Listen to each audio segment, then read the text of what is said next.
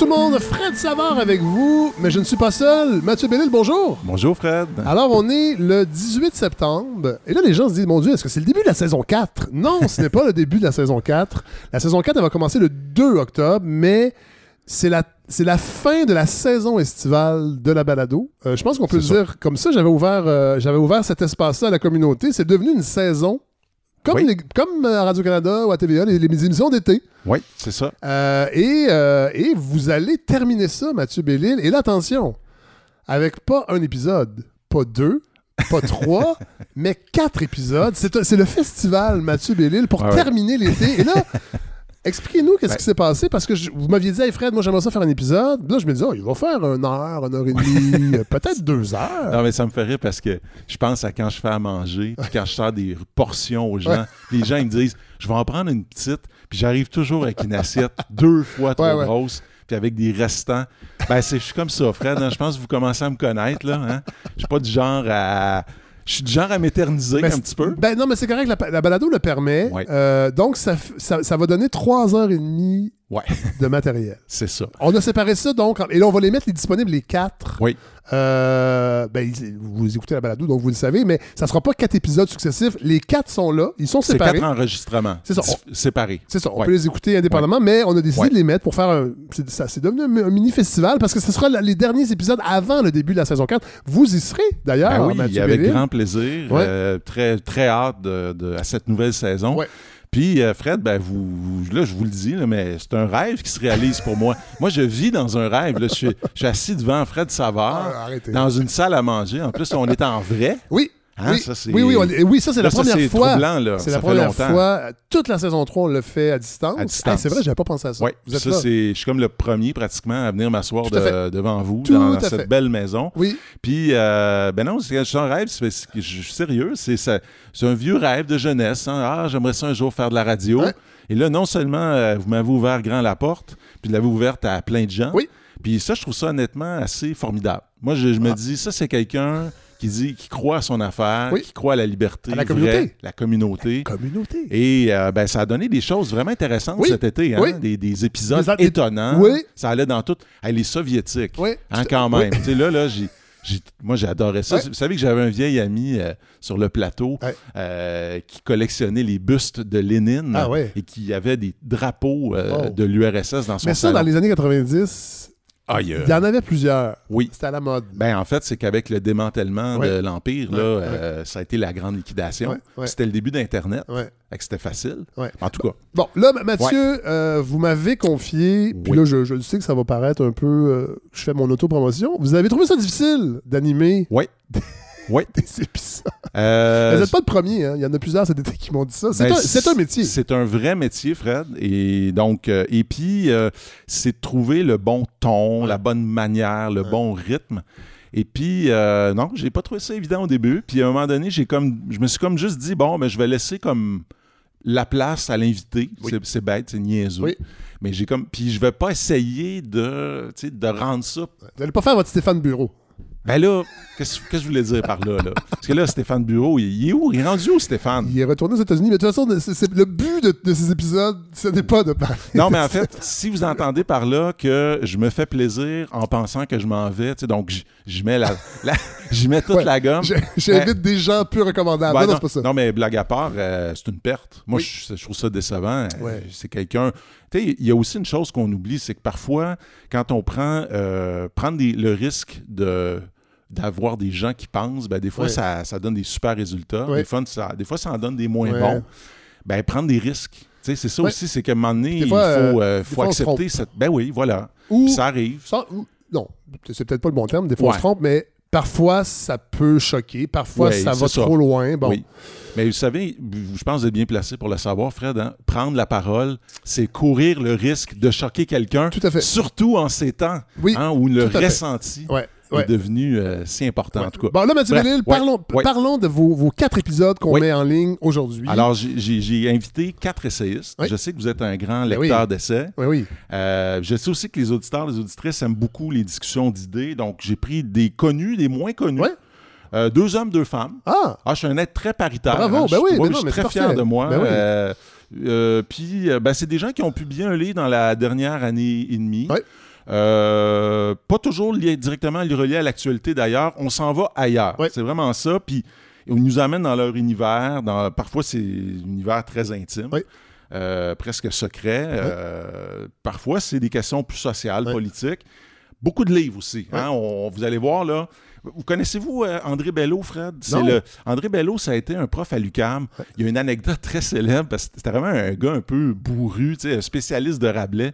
Puis à un moment donné, j'ai un de mes amis qui l'avait rencontré dans un ascenseur à l'UCAM. Ouais. Puis à un moment donné, alors il voit André Bello sortir de l'ascenseur. Ouais. Puis il se rend compte qu'il n'est pas sur le bon étage. Puis il dit Ah, tabarnak. Puis là, il rentre dans l'ascenseur. C'était vraiment un personnage. Mais il y avait quelque chose qui, Donc, dit- qui est à la retraite aujourd'hui? Qui est décédé. Ah, qui est décédé, mon Dieu. Ben, c'est une retraite éternelle. On peut dire ça comme ça, oui. Oui, euh, d'ailleurs, euh, dans le ciel des idées. hein. Avec- Euh, avec Platon. Avec Platon, bien entendu. Et, mais il disait une phrase qui m'a beaucoup marqué puis qui est un peu au cœur du livre Bienvenue au pays de la Verdinaire que j'avais écrit. C'est au Québec, c'est la culture qui est obscène.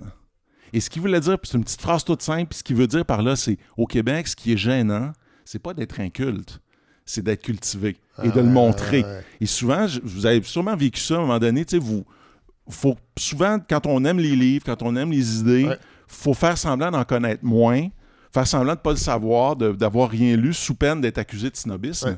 Puis euh, Jérémy McEwen, qui est un des quatre que j'invite, euh, écrit justement dans son, son, son, son essai Pays barbare. Oui, que j'ai un- débuté euh, Oui, cette semaine. Pays- Euh, Super intéressant. Écoute, euh, écoutez, alors, il dit un truc, hein, il dit au Québec, les incultes sont fiers. OK? Il manque terriblement de couleur dans la, euh, la pensée au Québec, écrit-il, de texture, de point de fuite. Il manque d'art dans nos conceptions du monde. La révolution tranquille du monde intellectuel n'a pas encore eu lieu. Elle commence à peine, en fait, alors que trop de profs et d'érudits se replient sur eux-mêmes dans les champs de spécialisation, complètement déconnectés des enjeux pressants de notre destin national. Ouais. Et je mets fin à la, pa- à la citation. Mais au fond, Fred, je suis assez d'accord avec ce constat-là. Ce que j'ai voulu faire à ma modeste mesure, c'est euh, euh, c'est donner de la, la voix justement à des gens qui la font, cette Ouais. révolution tranquille intellectuelle. Euh, alors, les, alors, parlons, par- par- parlons des quatre. Alors, j'ai parlé de McEwen, Ouais. j'y reviens dans un instant. La première, c'est Milika Abdelmoumen, euh, romancière, essayiste, euh, avec qui je vais parler de son dernier livre, qui est paru en 2018, 12 ans en France. Elle parle des 12 années où elle a vécu en France. Et euh, aussi d'un spectacle qui sort dans les prochains jours au Katsu, euh, qui s'appelle Baldwin, Styron et Oui, moi. oui, oui, j'ai vu les, Alors, les- Bal- les pubs. ouais. Oui, c'est ça, avec euh, Émile Proux-Cloutier, euh, il y a Elkana Talbi, Oui. Linz Dentiste. C'est dans le fond de réflexion. Alors, Baldwin, Styron, c'est deux écrivains américains. Oui.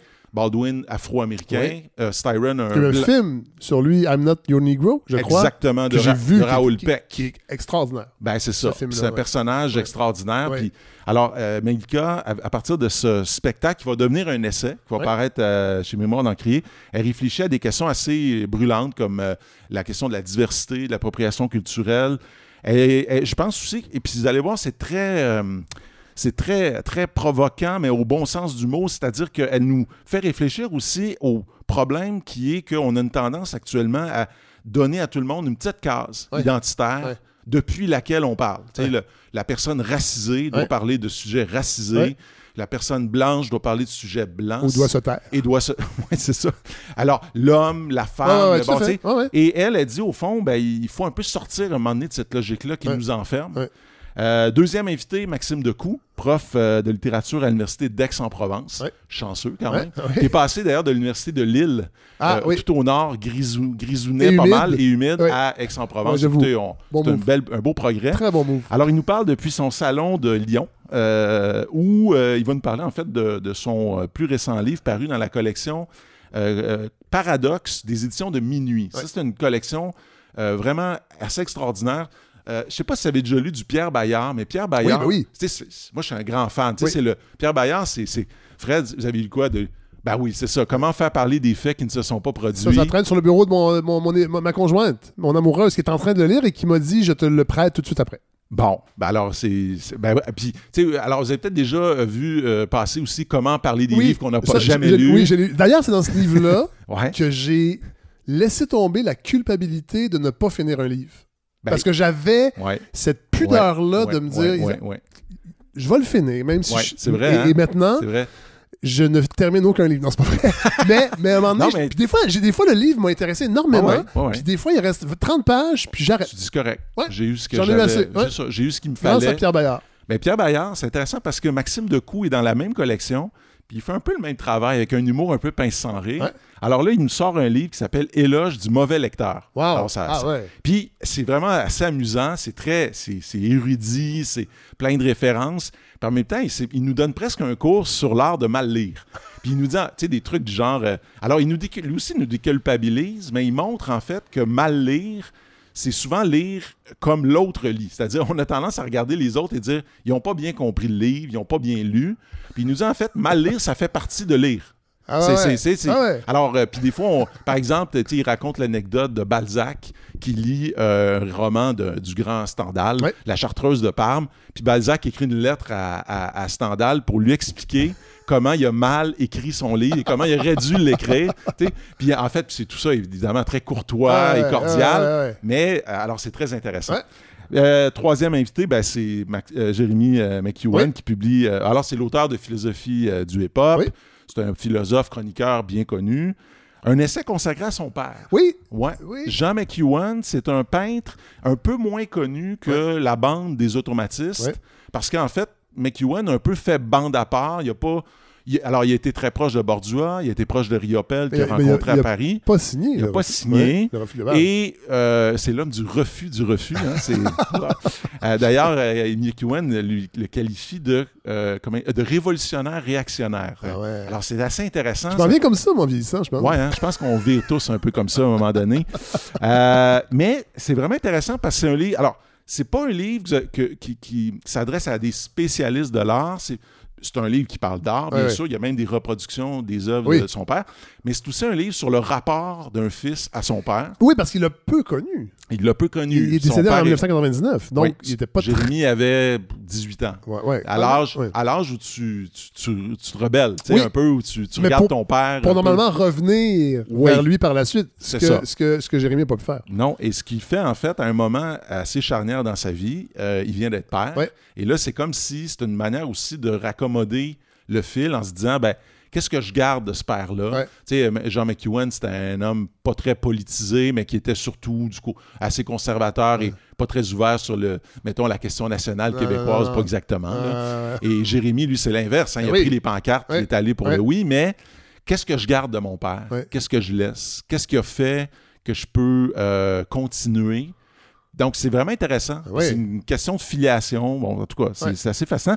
Et on termine ça par Frédéric Bernier. Alors, Frédéric Bernier, qui, est le- qui est une essayiste euh, qui a gagné un prix important euh, cette année. En fait, c'était le- les prix du gouverneur général qui ont été 2020, mais qui ont été remis fin de- du printemps, là, ouais. parce qu'il y avait eu comme à cause de la COVID, il y avait un délai, pour un petit livre qui s'appelle Antise, carnet de Frida Burns sur quelques morceaux de vie et de littérature.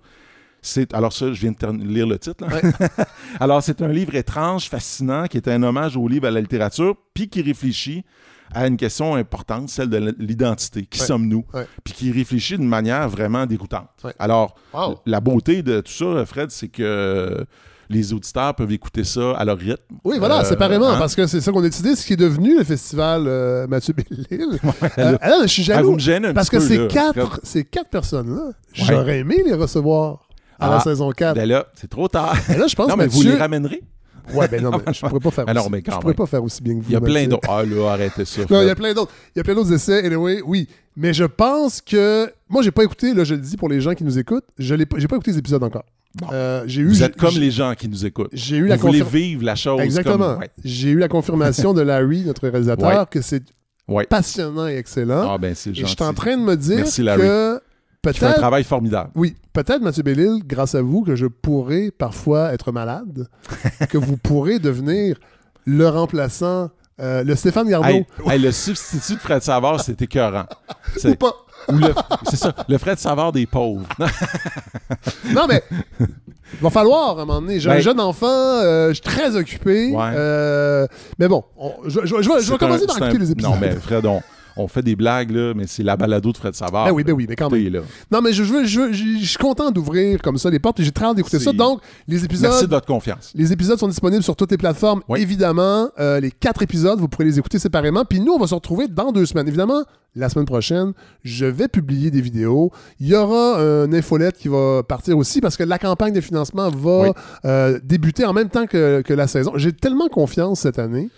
Oui. C'est la quatrième saison. J'ai pas commencé la campagne à l'avance comme les autres années. On a un objectif de 80 000 quand même. Oui, quand même. Euh, Mhm. On verra. Évidemment, si on recueille moins, il y aura une, une saison quand même. Mais euh, il y a. euh, de toute façon, je vais te Moi, je pense qu'on est capable. On va y arriver. Oui, oui, mais je veux que tout le monde, je- tout le monde est payé à la balado. Je trouve ça vraiment important. Sauf les recherchistes pour l'instant. Et ça aussi, ça ferait partie. J'aimerais Mhm. Euh, qu'ils puissent. En fait, que la balado puisse se payer les services de recherchistes. Là, Ouais. c'est des gens. C'est des jeunes qui sortent des universités et qui veulent apprendre le métier Ouais. de recherchiste. Puis je trouve que c'est, ça cool que la balado fasse ça aussi. Ben oui, c'est une belle équipe. Puis Un- on les un- a rencontrés. ouais, là, c'est On a une espèce de, de- de vivier de, Mhm. de jeunes talents, mais Mhm. j'aimerais que Ben oui. tout le monde soit payé. Donc, de toute façon, ça- je, vais, je vais vous expliquer ça la semaine prochaine. Mais pour l'instant, on va aller écouter les épisodes du, mini-festival Mathieu Bellil qui termine la saison estivale de la balado. Puis nous, on se retrouve très bientôt pour la saison 4. Bonne semaine tout le monde, bonne écoute.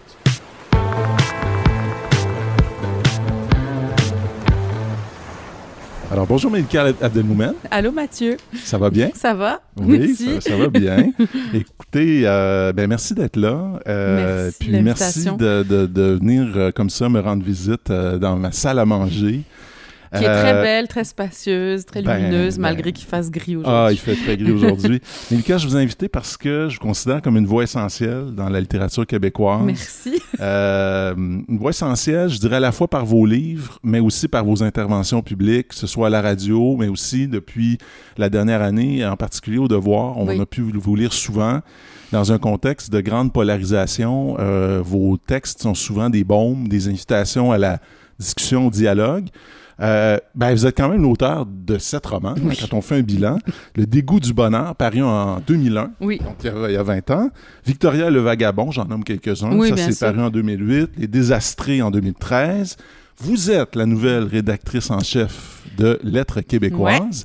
Félicitations. merci. Alors, ça commence, euh, c'est commencé? C'est commencé, ben, c'est-à-dire que le numéro qui va paraître à la mi-septembre est le dernier numéro dirigé par Annabelle Moreau, qui Oui. était là depuis cinq ans, puis qui, a- qui, a- qui, a- qui me remet les clés d'un bolide extraordinaire. là. Mhm. C'est- elle a fait un travail formidable.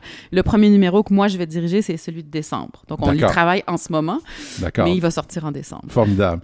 Et, et puis, euh, Mélika, ces jours-ci, euh, donc les 27, 28 et 30 septembre, euh, au Katsu, Mhm. Euh, il va y avoir une lecture spectacle euh, d'un texte que vous avez signé qui s'intitule Baldwin, Styron et moi. Donc, il fait référence à, euh, à James Baldwin euh, et William Styron, deux écrivains américains. On va en parler un peu Mhm. tout à l'heure. Et moi, donc, c'est un peu votre... euh, c'est le trio. Oui. Avec des comédiens extraordinaires hein, qui vont faire cette lecture au Katsu. Donc, Linz Dentiste, Émile Proucloutier et Elkana Talbi. Alors, c'est une très belle sélection.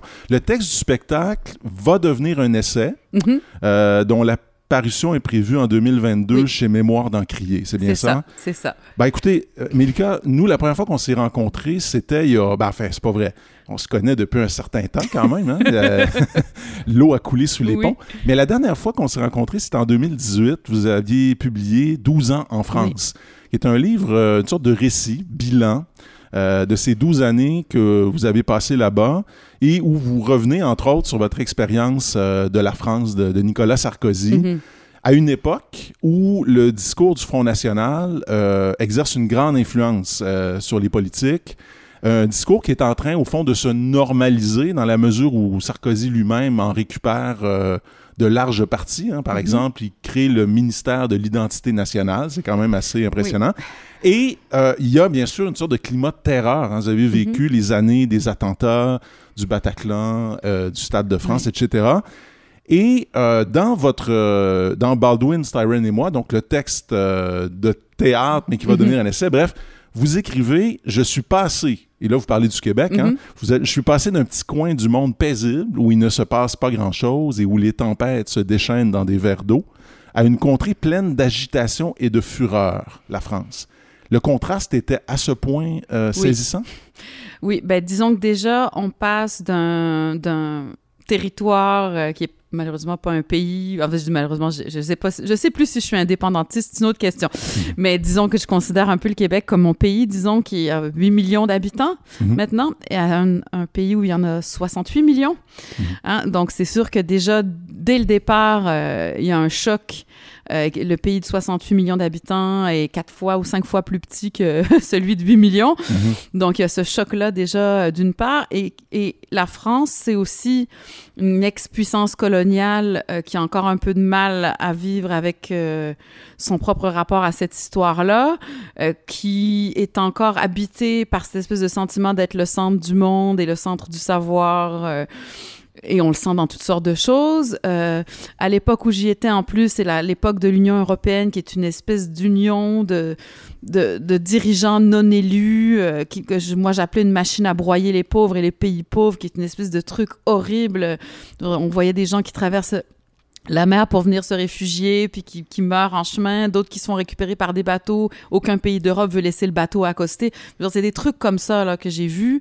Mhm. Euh, et le discours des hommes politiques euh, comme Sarkozy, oui, mais comme d'autres, hein, Manuel Valls, euh, sur les étrangers, sur les immigrés, sur, euh, sur les devoirs des réfugiés.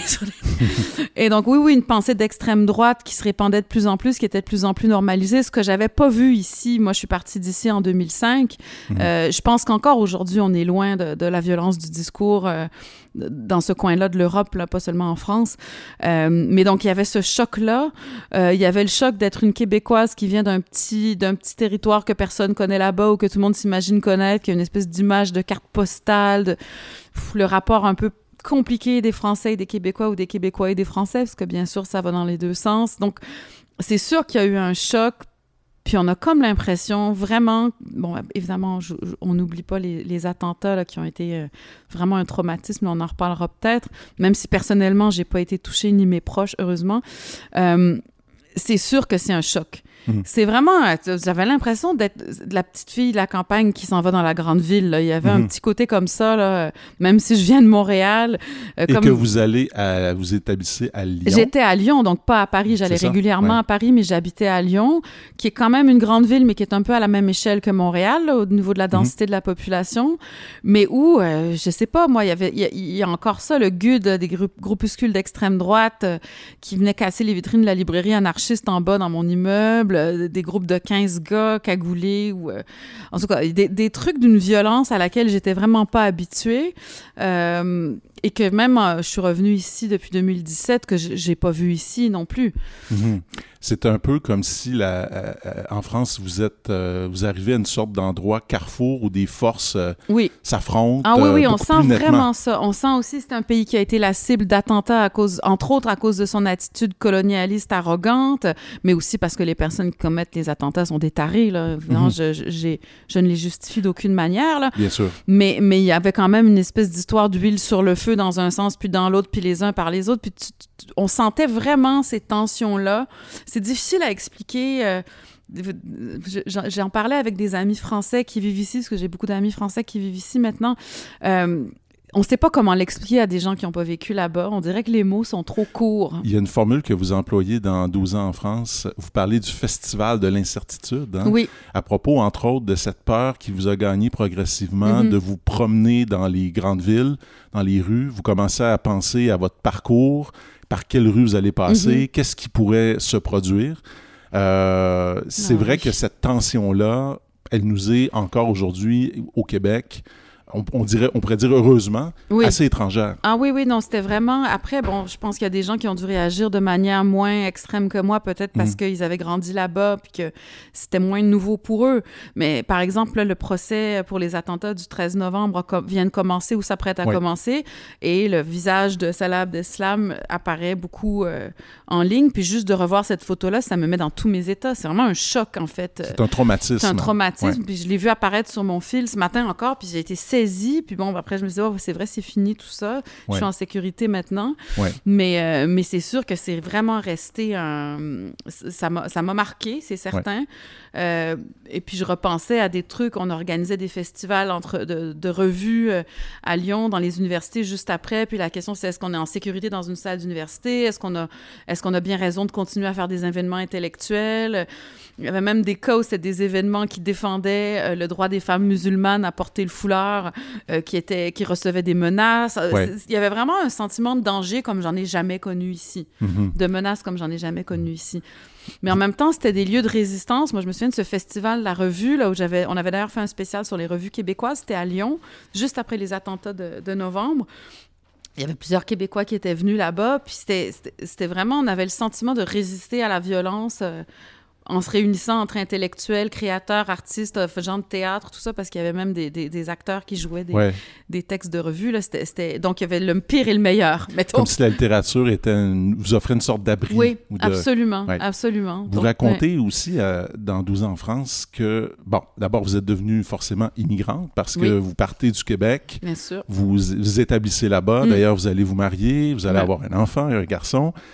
Et vous découvrez également, ou en tout cas vous le vivez comme ça, vous êtes non seulement une immigrante, mais tout à coup euh, à- arrivent des étiquettes euh, dont vous dites que vous ne les aviez jamais vraiment, euh, disons, acceptées. En tout cas, vous pourrez m'expliquer, mais Mhm. Là, tout à coup, vous êtes une arabe, vous êtes, à cause de votre nom, Mhm. vous êtes une racisée, hein, une expression maintenant, parce que vous débarquez en France.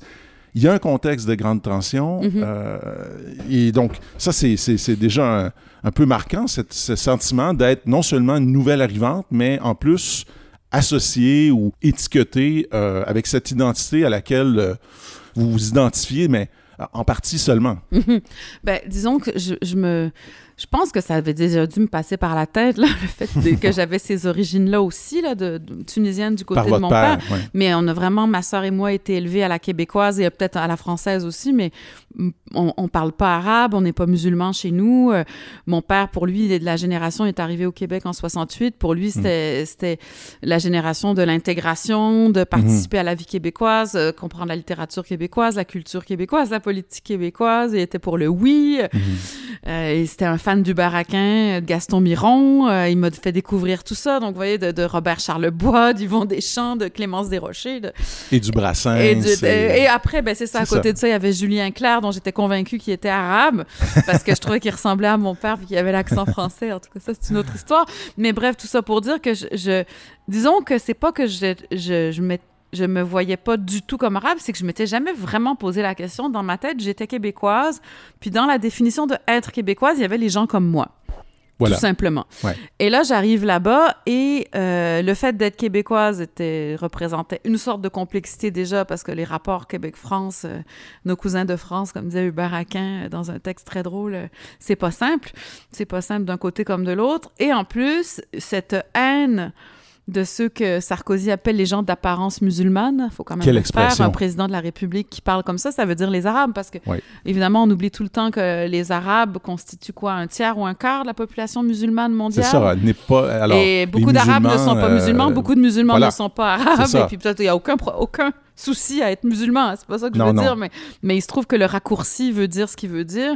Et on donc, met tout le euh, monde dans le même panier. c'est ça. Puis de- en plus, ben, il y a- il y, a toujours le euh, terroriste et intégriste et euh, Mhm. salafiste et machin, pas loin, là, qui vient avec, euh, qui vient avec en sourdine quand on parle de cette façon-là.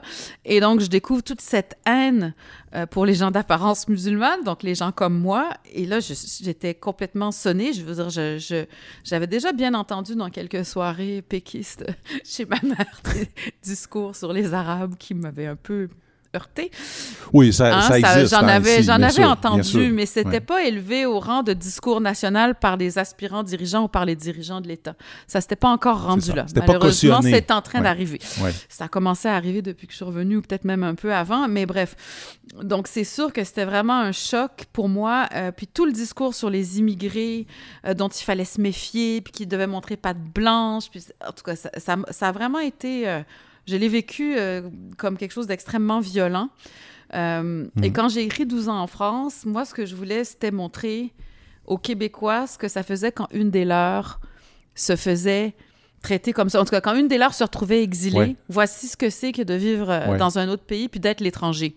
Et là, ce qui est très Ouais. curieux en même temps, c'est que vous racontez toujours dans 12 ans en Mhm. France, paru chez VLB, vous racontez que quand vous revenez au Québec Mhm. après les 12 ans, euh, là, soudain, on vous, bien des gens vous considèrent comme une nouvelle arrivante, euh, une femme, euh, et je- j'emploie les guillemets, là, issue de la diversité. Oui. Euh, Il y a même quelqu'un qui vous dit que s'il vous inclut dans sa demande de subvention euh, au Conseil des arts, il va gagner des points. Et, et là, vous, vous écrivez, dans ce nouveau chez moi que je découvre, on doit parler de sa propre identité depuis sa propre place et de sa propre culture, mais surtout pas de celle des autres. Mhm. hein. On, pourrait presque, on a presque l'impression que chacun est désormais assigné à résidence, Oui. à demeure dans son identité. Oui.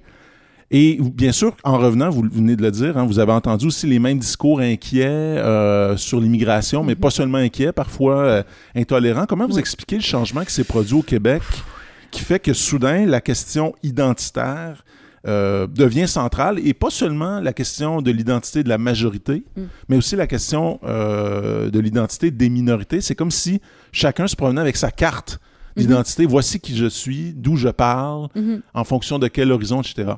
Ben, ce qui est très curieux, ben, j'ai l'impression que malheureusement, c'est une tendance mondiale, puis que on a, j'allais dire, la chance au Québec d'être en retard sur ces tendances-là, donc on les a un peu plus tard, peut-être.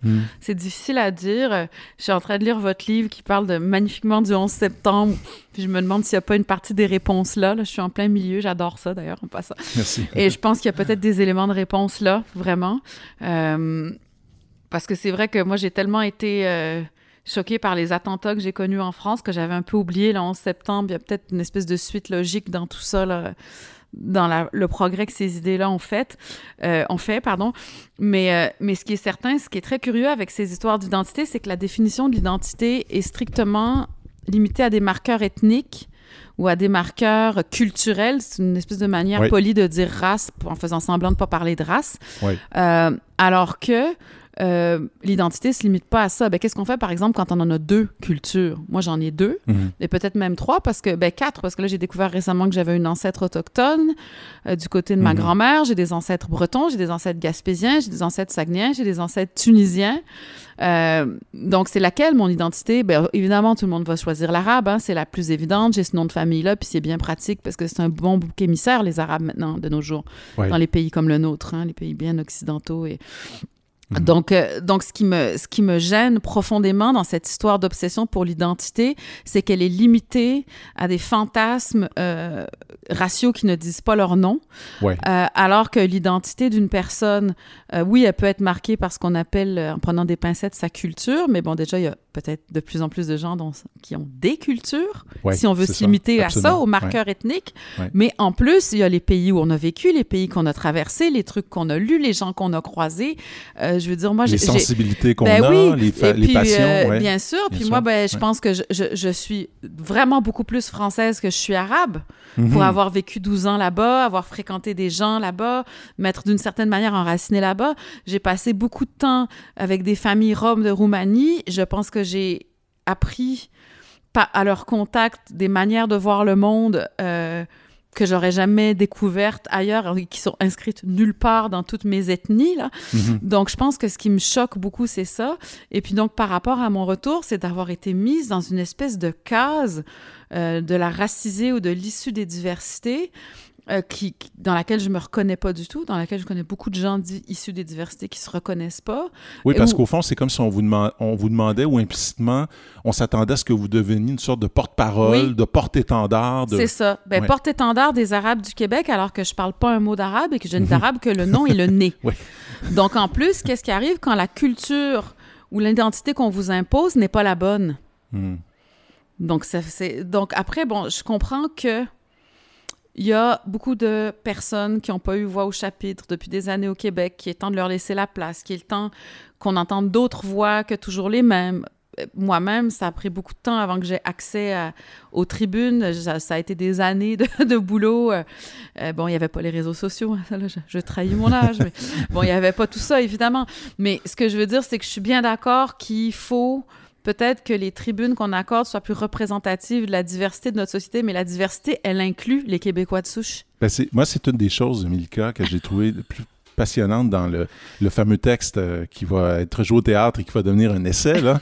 Alors, on va le répéter encore. hein. Donc, euh, euh, Baldwin, Styron et moi, dans ce texte-là, vous dites le mot de diversité ne devrait-il pas plutôt s'appliquer à cette société que nous formons? Tous, hein, c'est-à-dire ne devrait-il pas désigner ce nous tous dans toutes ces différences? Parce qu'au fond, c'est vrai, je ne l'avais jamais remarqué, mais quand on dit de quelqu'un qu'il est issu de la diversité, ce qu'on fait d'emblée, c'est qu'on élimine la ma- une majorité. Ou enfin, un groupe Oui. important. Alors, euh, il y a un groupe important qui n'est pas divers, qui Oui. est comme une sorte de bloc monolithique.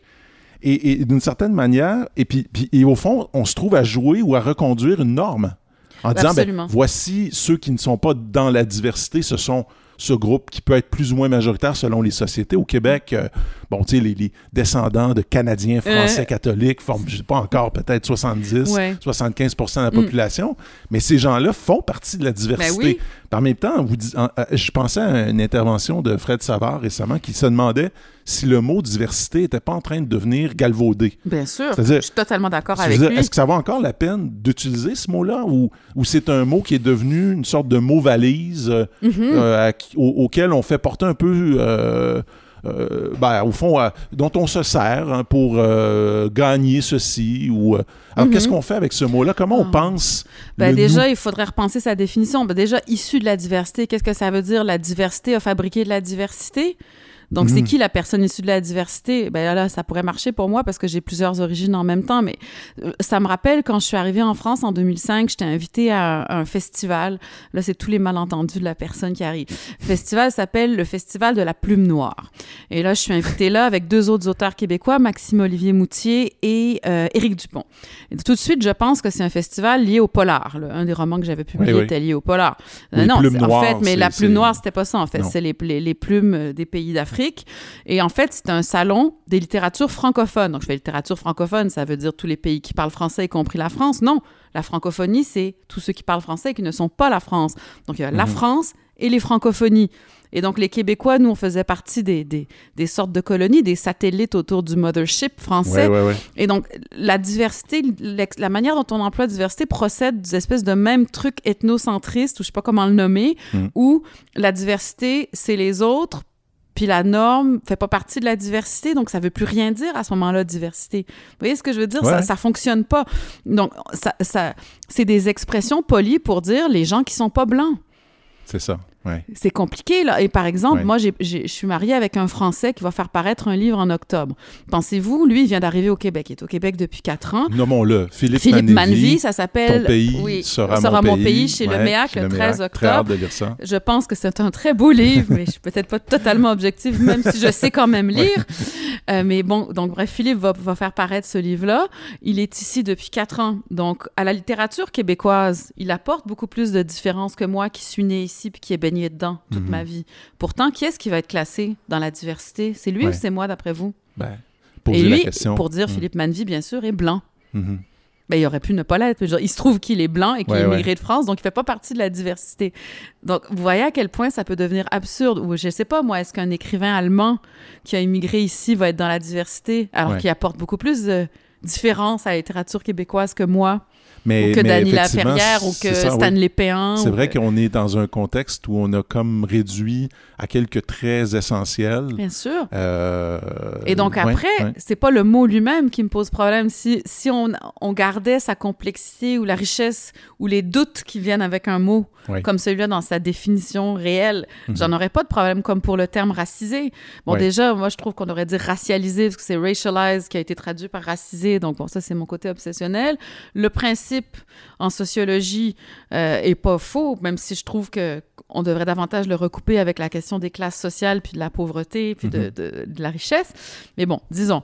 Mais c'est devenu une manière, quand on dit, ben là, je, je, je, je, vous ai invité parce qu'on veut un auteur racisé à ce panel, on sait bien ce que ça veut dire.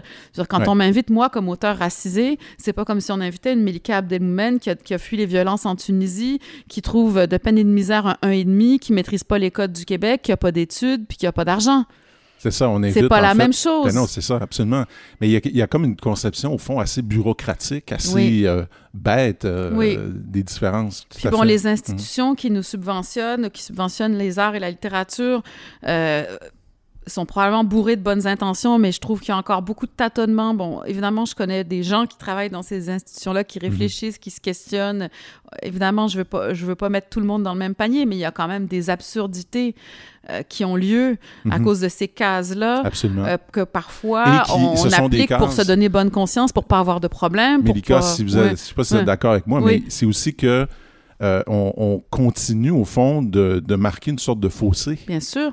dans les institutions elles-mêmes en, en créant des catégories qui Mhm. font que euh, euh, il y a une majorité qui va être plus ou moins favorisée, ça dépend des situations. Mhm. Il y a des minorités qui, en fonction d'un certain score, vont peut-être obtenir davantage. Ou... Enfin, ça reste à Mhm. voir, mais tout ça continue de marquer des frontières. Ben oui, puis disons que le problème, c'est que les quotas, les fameux quotas là, Mhm. qui, qui ont été créés, je pense, dans les années 80, étaient censés être une mesure transitoire jusqu'à ce que ça ne soit plus nécessaire. Mhm. Et que ça aille de soi que le fait de s'appeler Abdelmoumen t'empêche pas d'avoir une bourse, ou le fait de s'appeler Nuyen, ou le fait d'avoir Voilà. la peau noire. Et en 40 ans plus tard, ils sont toujours là.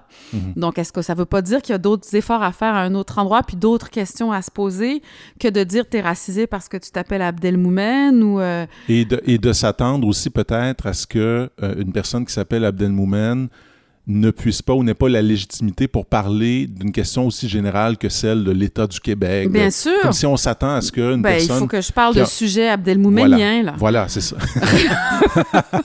Ben, au sens... euh, Parlons de, parlons de, justement de sujet abdelmoumenien, si, si, si vous le voulez bien, Milka. Euh, bon, vous, dans, en dans, dans votre livre 12 ans en France, vous, vous parlez de la rencontre avec les Roms. hein, Oui. vous, a- vous en avez euh, parlé, vous avez évoqué ça tout à l'heure, dans un Mhm. bidonville de Lyon. Vous avez des phrases magnifiques. hein, on, a- on ne sait pas ce que c'est que la boue tant qu'on n'a pas marché dans un bidonville euh, un jour de pluie. Oui. hein, et et- et c'est des phrases qui nous font voir tout de suite la misère. Et c'est, je pense, des gens avec qui, euh, dont une femme en particulier, je crois, qui s'appelle Victoria. Elle ou- s'appelle Viorica dans le Viorica, livre, mais son vrai nom, c'est Vandana. Ah, d'accord. Bon. Mais j'ai le droit de dire son vrai nom. À l'époque où j'ai écrit le livre, elle était dans une situation où ça la mettait peut-être en danger que je dise son vrai nom, mais là, maintenant, ça va mieux. Alors, c'est, pas. Viorica, c'est Donc, c'est Fiorica, son nom dans le livre, mais Oui. son vrai nom, c'est Vandana. Vandana. Ouais.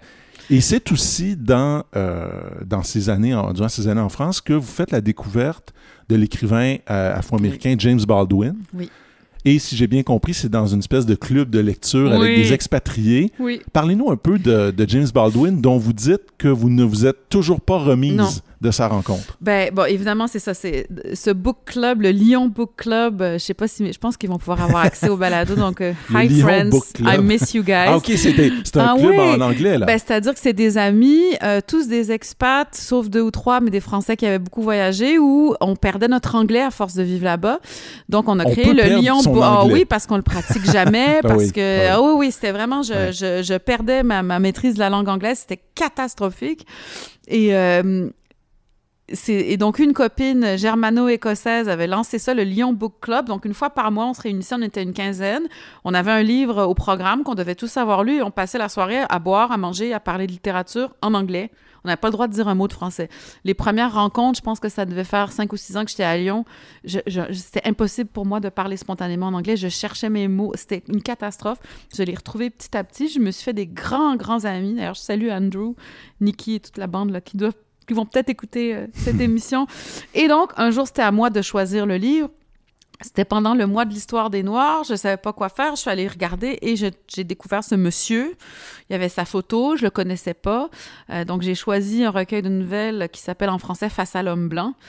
Et j'ai lu Going ça, to Going to man. Meet the Man.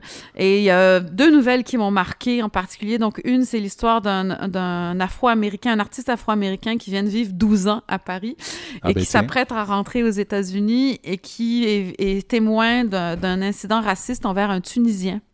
Hmm. Et qui parle du fait que les Arabes en France sont les Noirs sont l'équivalent des Noirs aux États-Unis. Oui. Donc, il y a toute une... Ça, ça m'avait complètement, euh, dès les 12 ans en France, le, le personnage tunisien, ça m'avait comme saisi.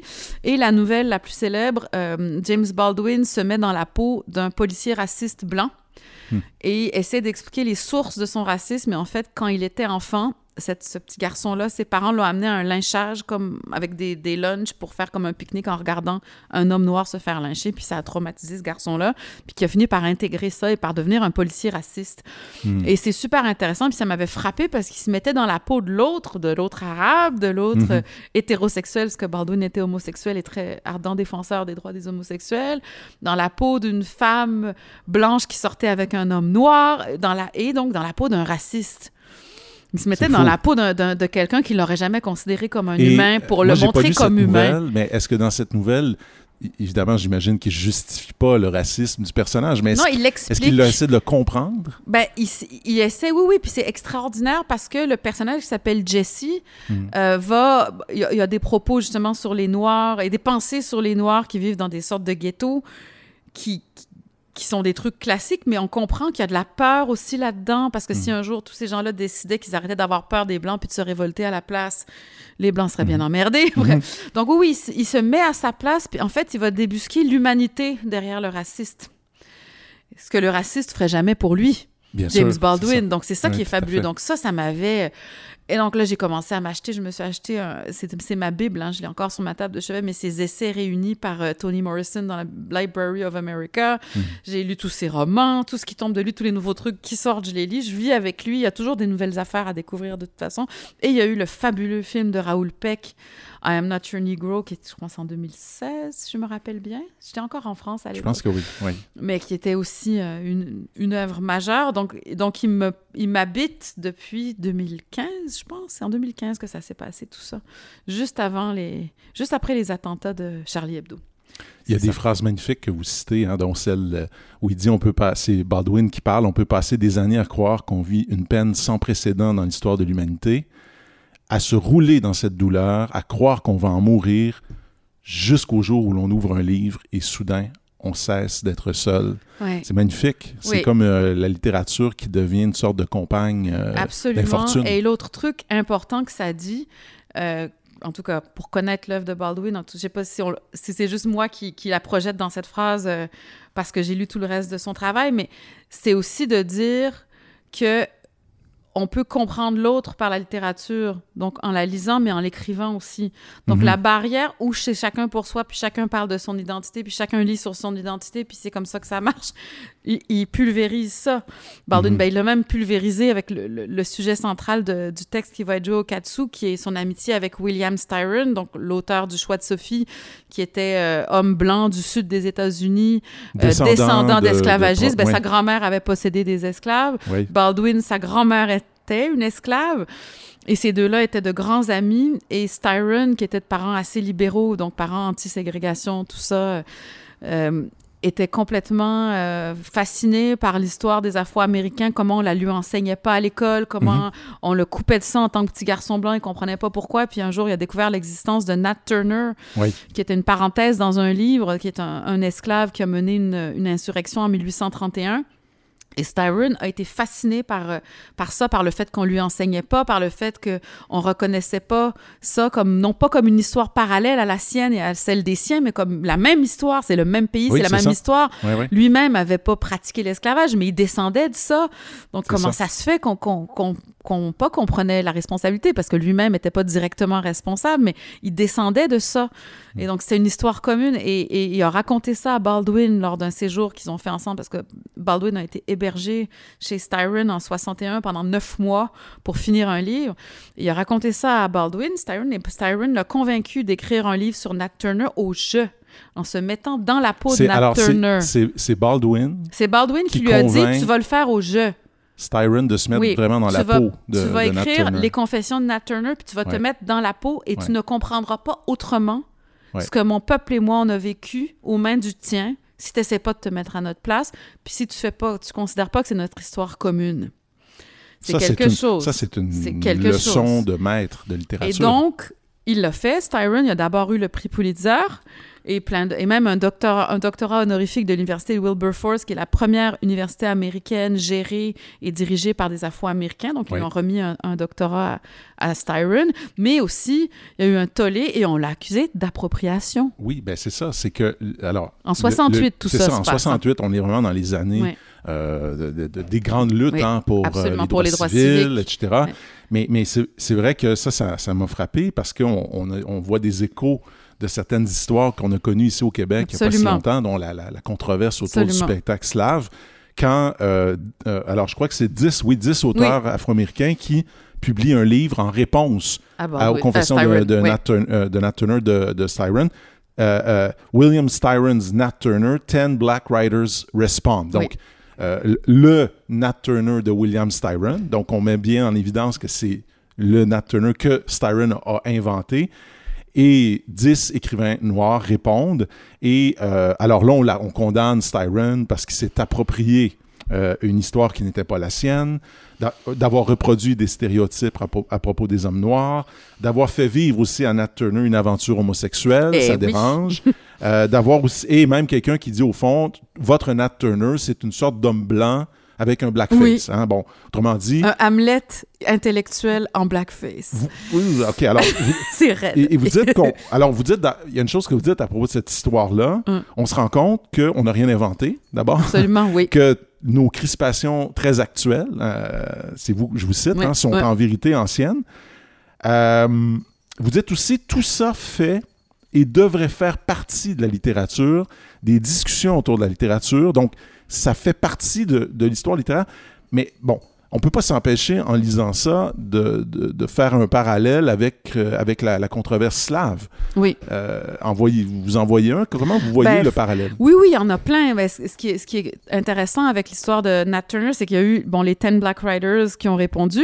Par contre, euh, on, peut penser que la vie leur donne raison dans la mesure où leur livre est devenu aujourd'hui introuvable, alors qu'on parle toujours beaucoup de Styron. Hein, le- Mm. Les 10 Black Riders Respond que j'ai lu, mais ça m'a tout pris pour trouver le livre, puis pour Ouais. leur donner la parole, parce que je cite des extraits de leur livre, puis je tiens à les nommer, parce Oui, qu'ils avaient nommez, absolument le droit de réagir au livre de Styron, parce que, et Styron lui-même le disait, quand tu commets un livre, t'assumes les réactions, t'assumes Mhm. de répondre aux réactions. Et il y a aussi Ossie Davis, le grand comédien euh, et activiste qui a débattu avec Styron en continuant à dire il avait tous les droits d'écrire ce livre, mais voici pourquoi je m'y objecte. Donc il y a eu Mhm. des débats autour de ça. euh, qui c'est ça dont je dis que ça devrait faire partie de la littérature, qu'on puisse débattre, qu'on puisse ne pas être d'accord. Ou comme disait Baldwin, il disait ils ont tous les deux raison, Styron Oui. et Ossie Ben, en Davis. C'est ça. Euh, Vous, vous- dans, votre, euh, dans le spectacle, euh, Styron, Baldwin et Euh, moi, euh, vous racontez cette discussion extraordinaire que moi, je suis allé écouter. euh, Oui. J'ai pas pu m'empêcher Ah, de fabuleux. hein. l'écouter sur YouTube, je Oui. crois. On la retrouve un Ah peu oui, partout. oui, c'est facile à trouver. C'est audio, hein? il n'y a pas Oui. de captation vidéo, mais Non. audio. Et d'ailleurs, Baldwin a une voix extraordinaire, un accent magnifique. Et c'est très, très drôle parce que euh, il réussit, euh, il parvient à réunir un, un William Styron en face d'Ossie Davis. Oui. Ossie Davis qui est un écrivain, lui aussi, n'est-ce pas? Euh, acteur, peut-être qu'il a écrit, c'est Ah possible. oui, parce que c'était une controverse liée au cinéma. Parce hein. qu'on était censé faire une adaptation au cinéma des Confessions de Nat Turner Voilà, de. Styron, et c'est contre ça OK, que. Ossie, Bal- Donc- euh, Ossie Davis en avait plus que contre le livre Donc, lui-même. Ossie Davis est- Ouais. est- veut mon- marquer son opposition à l'adaptation cinématographique. Styron n'a pas envie d'être là, c'est Ouais, clair. drôle. Davis, ben, il y est. Puis en même temps, ce qui est magnifique dans cette... Alors, je cite euh, Baldwin qui Ouais. dit « Bill va débattre avec Ossie. » Alors, il les appelle vraiment... Ouais, euh, c'est ses amis. hein. Bill va débattre avec Ossie, mais voici ce qui compte. Ils ont tous les deux raison. Et, et là, c'est un moment extraordinaire parce que euh, la vérité, c'est comme si euh, déjà euh, Baldwin nous disait la vérité se trouve dans une sorte d'entre-deux ou sur un sur fil un fil, tendu entre. c'est ça. Puis il faut assumer l'inconfort d'être sur le fil en Ouais. littérature, d'après Ouais. moi, puis de douter. Et ce qui s'est passé, ce, que, ce qui est très drôle par rapport à Robert Lepage, moi j'ai vu ni Slave ni Kanata, Mhm. Mais j'ai une anecdote quand même rigolote à raconter sur euh, Robert Lepage. Quand je vivais à Lyon, il a fait un spectacle qui s'appelait Le projet Anderson. Oui. Qui a été joué euh, dans un vu, petit a- théâtre ouais. très bourge, euh, le théâtre des Célestins à Lyon. Et je suis allée assister à ce spectacle-là avec mon, mon chum, avec Philippe Manvie, qui va sortir un livre chez le MEAC le 13 octobre. Salut Philippe.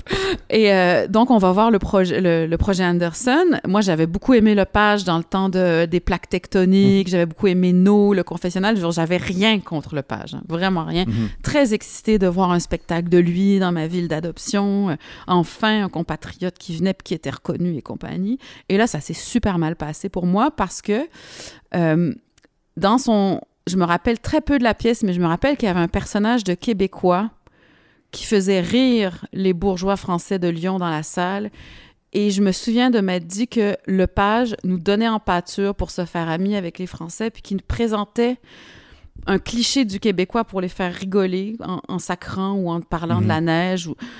Après, des gens m'ont dit qu'ils avaient comme pas vu ça euh, dans la- les représentations à Montréal ou ailleurs, mais en même temps, je pense... Bon, Ouais, moi, Bon, je me souviens pas de ça à Montréal, mais peut-être après, que... ouais. on, le page, on sait que ces, ces, ces spectacles évoluent au, au fil des représentations des villes et des contextes, ce qui- ce qui est très correct. Là, mais, donc, ça se peut que ce soit ça, ça se peut que ce soit tout dans ma tête, mais mon, mon compagnon m'assure que je n'étais pas complètement dans les, dans les patates, là, puis que oui, il y avait bien une espèce de complicité pour rire des Québécois entre lui, en train de jouer ce rôle-là, et le public. Mais j'avais été vexée, là. Mais vexée, j'étais sortie tout le long du trajet à pied, je gueulais, mon mari avait honte, il était comme mon Dieu.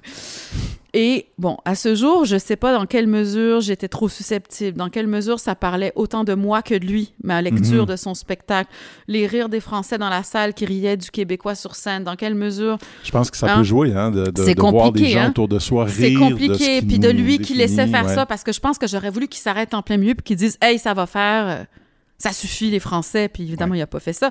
Ben et donc, tout ça pour dire que quand il y a eu la, la controverse autour de Slav et de Kanata, ce que j'ai trouvé rigolo, c'est que je me disais, tous les Québécois de souche qui sont fâchés contre les gens, en guillemets, racisés, qui trouvent qu'ils Mhm. sont mal représentés, je me demande comment ils l'auraient le- pris Ouais. de se Ouais. retrouver dans une salle pleine de bourgeois lyonnais qui rient des Québécois avec Robert Lepage. Est-ce Bref. qu'il n'y a pas... mais Là, je vous réponds par biais. là. Ouais, Je prends un détour, mais, mais, j'ai- j'ai- en fait, j'ai pas vraiment d'opinion dans le sens où, pour moi, rien ne devrait être interdit sauf l'appel à la haine et au meurtre ou, ou, Mhm. ou à la discrimination raciale. Et donc, dans ce cas-là, ça s'applique non pas à de la fiction, mais à des œuvres À autobiographiques ou à des... Ce que je veux dire, c'est que l'appel à la haine ou à la discrimination raciale, euh, ça c'est condamné par la loi dans un texte qui n'est pas une fiction ou une mise en scène. C'est-à-dire Oui, qu'on peut mettre en scène un personnage raciste, ça veut pas dire qu'on le défend. oui, C'est absolument. ça l'histoire. oui, Là, je parle Et, de, de- de euh, pamphlets, d'essais, Et on n'a pas absolument besoin, dans un texte de fiction, de, de, de, de condamner le personnage Non. pour se racheter, comme à l'époque où euh, Flaubert écrit son Madame Bovary et qu'on lui reprochait justement de pas condamner explicitement euh, Emma pour Bien ses sûr. infidélités. Et puis, qu'est-ce qu'il y avait? En plus, peut-être qu'il la condamnait pas, condamnait pas dans le secret de son cœur. Hein?